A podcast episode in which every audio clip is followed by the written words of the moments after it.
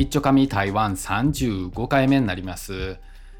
これはね、今回話そうと思ってるのは、いつまで経っても台湾これ治らんなっていうようなところでね、まあ誰にっていうわけはないんですけれども、まあ強いて言えば台湾政府にというか、ちゃんともうここら辺法整備してもらうと困るなっていうようなところなんですけれども、それがね、プライバシーに関することなんですけれども、というのがこう個人情報の扱いっていうのがね、なんかおろそかなんですよね。あの台湾のその仕事ぶりというか、まあ、ある程度緩い部分があるから、そんなにこうストレスっていう感じにならないっていういいところもありつつですよ、それが災いしてんのかわからんのんですけれどもね、こう個人情報の扱いがもう緩いんですわ。特に思ってるのが、あの携帯の電話番号、あれがね、もうみんな知ってんちゃうか自分のっていうぐらい、どっかネットで探したら出てくるんちゃうかいうぐらいね、なんかね、変な電話かかってきたりをするんですよ。勧誘とかね。で、あれ、あのよく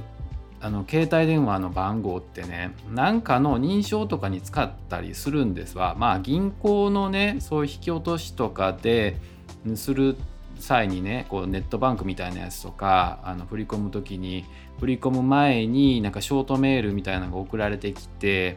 でその番号を入れたらあのちゃんと振り込めるみたいな感じのは、それはまあええんですけれども、もうあらゆるところでそういうショートメールみたいなのがあるんですけれども、せやから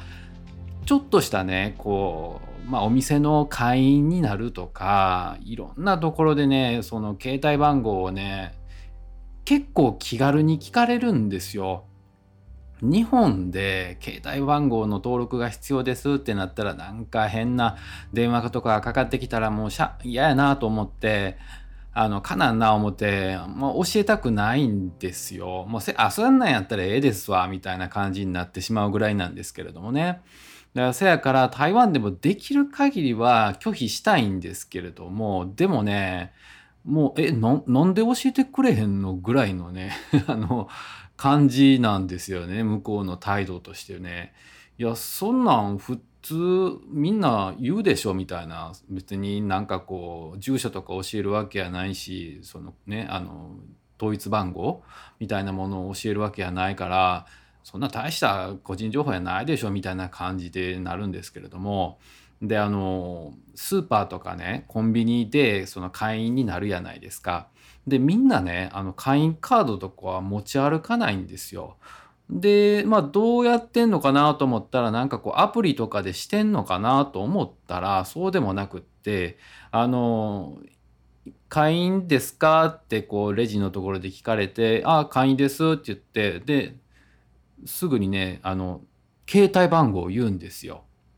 でゼロきゅうなんとかあかんとか言うて、あの言うんですけれども、それみんなね、こう並んでたりとかコンビニとかにいる人って聞いてるやないですか。であのこの番号ね間違いないですかって言って、あのレジの前のね、ちょっとちっちゃいモニターですけれども、番号あれちょっと一部隠されてはいるのかな。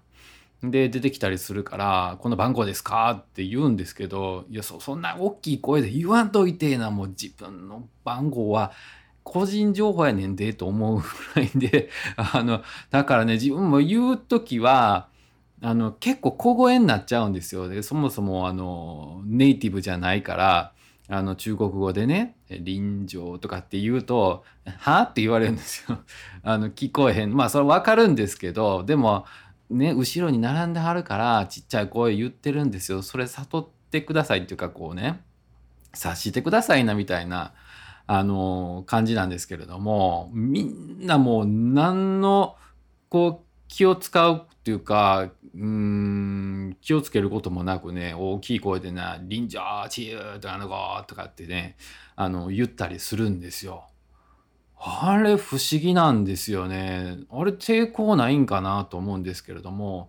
まあね、まあ携帯電話番号だけやったらまあまあいいですわ。うん、その誰やって分かるわけやないしね、あのいいんですけれども、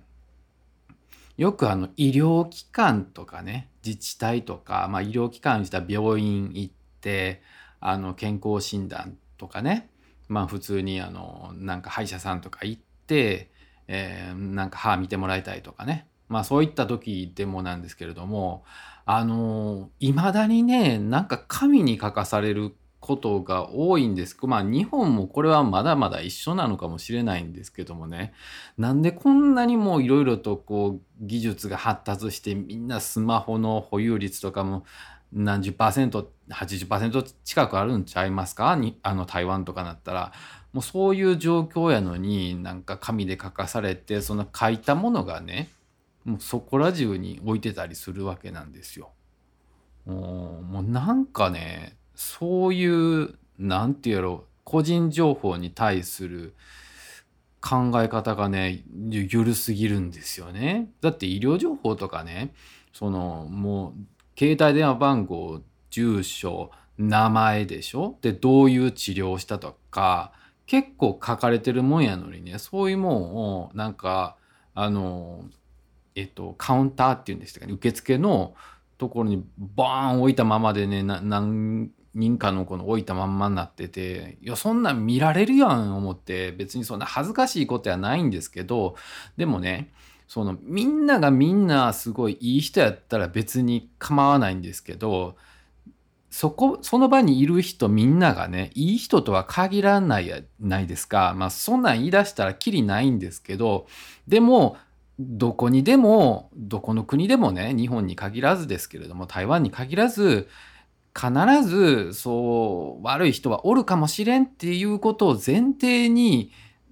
まあ そ, それがいいのか分からんのんですけど、まあそういうねつもりであのいろいろと生活せな、うん、なんか痛い目見ることもあるかもしれないじゃないですか。まあそう思ってそういう個人情報を晒すような場があると、なんかこうどうにかしてくださいよと思うんですよ。で自治体とかもそうで、あのなんかのまあえっと居留所とかね、まあそういったいろいろ手続きとかねしに行くことはあるんですけど、まあそう言っててももう手書き、もう相変わらずずっと手書きさせられるんですよね。ほんでもうあの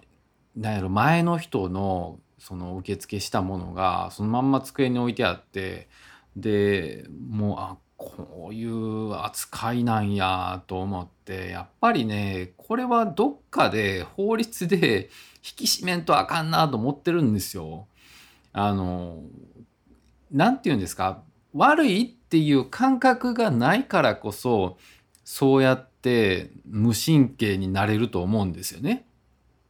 うん、いやだからその人が悪いというよりも政府がちゃんとあの個人情報をおろそかに扱うとあの大変なことになりますよと、あの、まあ、なんか詐欺のね、えー、で使うために利用されたりもするわけなんですよ。で台湾ってねあの今一番犯罪のその確率がなんていうんですかね、種類の中でね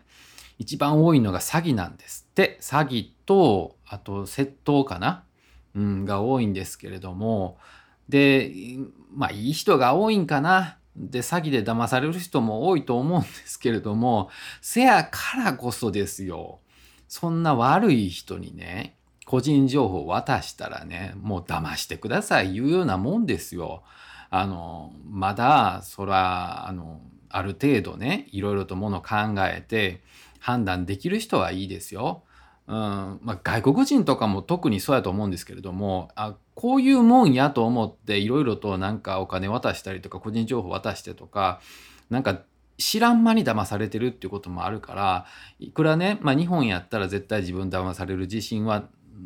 あ、まあ、あるわ騙されさ騙されないという自信はあんねんと思ってても、台湾で外国とかでね騙されるかもしれないんでね、それはなんかこうちょっとでも個人情報が漏れるような機会があればあの強く言わなあかんとは思ってるんですよ。でね、まあなんでこんな個人情報に関して敏感なのかというと、日本であの一回ね個人情報保護法っていうのがあのなんか出てきた時にその P マークって言ってあのプライバシーマークってやつですね。で会社が取るやつなんですけれども、まあこれを取っておくとあの会社的に個人情報をちゃんと扱ってますせっていう証明になるんですけれども、まあそれのなんか委員会の、うん、委員長的な感じで会社にこうなんていうんですかちゃんと教育するっていう立場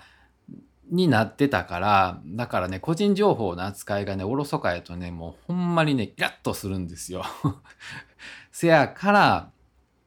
ね台湾の政府の方絶対聞いてないけどあの個人情報保護法、まあ、あるかもしれんのんですけれどもあったらもっと厳しくしてください。